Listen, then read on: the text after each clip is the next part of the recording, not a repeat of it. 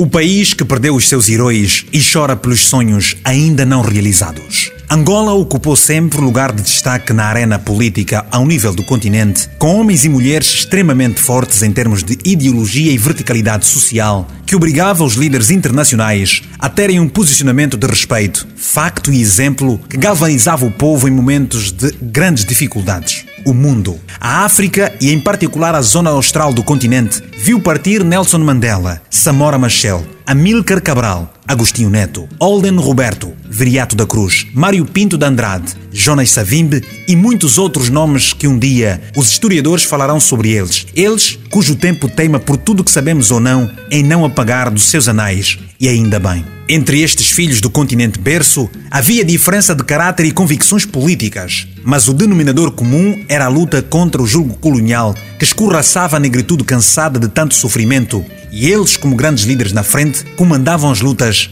para a independência das suas nações. O fim pode não ter sido como alguns gostavam que fosse, mas a liberdade chegou. A quatro de fevereiro de mil novecentos e sessenta e um, jovens, adultos, mulheres, homens e idosos, na sua maioria, gente pobre dos bairros desta Angola, disseram basta ao sacrifício, à arrogância, aos maus tratos e a todo o tipo de discriminação engolidos durante centenas de anos. Com paus, machados e katanas, carregando na alma a vontade de se verem livres de todo o mal e conquistarem com sangue, suor e lágrimas a independência deste país, o povo sofredor nunca se vergou.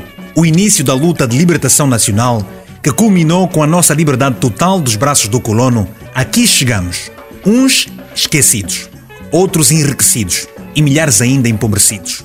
A luta hoje é outra. Milhares de jovens sonhadores podem ficar sem estudar. Na Assembleia Nacional, o reajuste do Kumbu é de cinco por cento e na saúde, os médicos continuam a bilar, não a seringa. Ambulante com catinga, sustenta a família e ganha a vida. Luz é mais cara, chuva tira o som nas gerações do gueto e nas ruas da cidade o Lexus está a desfilar. Luxo e lixo, tudo junto. O Enga Chito e Fulumpinga Lando Vítor, heróis do passado recordados no presente. Na Casa das Leis, o deputado pausado levanta a mão. Hoje é está aprovado. Macuta não está a acreditar. Liberdade viu derramar sangue. A história repete e cada uma com a sua glória. Aqui estamos pelos líderes exemplares. As novas gerações exigem dos moatas que se doem de verdade em nome do bem comum. A esperança não enche barriga. Cantemos juntos o hino da unidade, honrando quem aqui nos fez chegar. No passado a nossa história, no presente o trabalho pelas futuras gerações.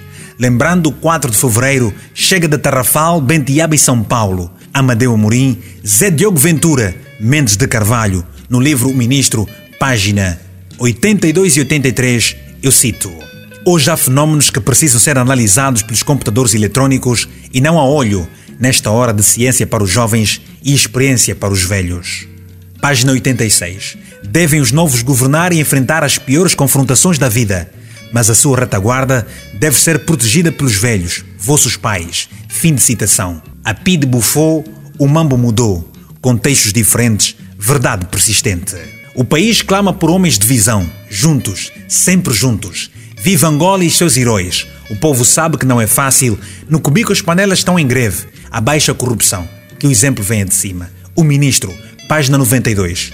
A trajetória da nossa luta foi e é complexa. E complexos são também aqueles que não querem compreender e nem desejam aprender como se desenvolveu o trajeto para se chegar a uma pátria como a nossa.